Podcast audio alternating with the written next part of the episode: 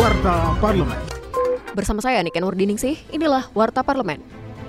Ketua DPR RI Puan Maharani meminta aparat penegak hukum mengusut tuntas praktik perdagangan organ tubuh yang melibatkan sindikat internasional. Ia berharap pihak kepolisian bisa bekerja profesional dalam mengusut oknum anggotanya yang terlibat, termasuk oknum dari pihak imigrasi. Puan meminta pemerintah melakukan upaya antisipasi pencegahan kejahatan tindak pidana perdagangan orang ini. Menurutnya, pemerintah harus memprioritaskan pengentasan kemiskinan agar faktor ekonomi tidak lagi memicu terjadinya aksi kejahatan. Warta Parlemen.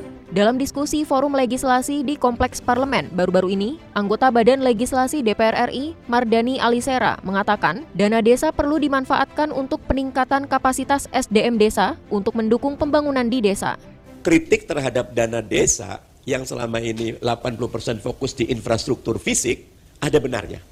Harus mulai ada kelenturan dana desa itu untuk upgrading SDM di desa mulai dari perangkat desanya, kepala desanya, sampai kepada warga di desa. Karena dengan ada peningkatan kapasitas SDM di desa, akan terjadi partisipasi.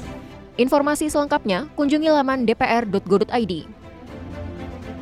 Wakil Ketua Badan Kerjasama Antar Parlemen DPR RI, Putu Supatmarudana, menekankan sidang umum AIPA ke-44 yang akan digelar di Jakarta tanggal 5 sampai 10 Agustus 2023 bertujuan agar AIPA secara politik dapat mendorong stabilitas kawasan ASEAN.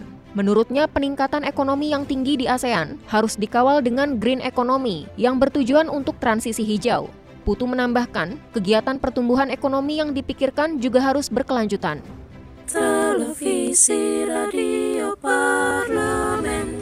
Demikian Warta Parlemen, Produksi Televisi dan Radio Parlemen, Biro Pemberitaan Parlemen, Setjen DPR RI.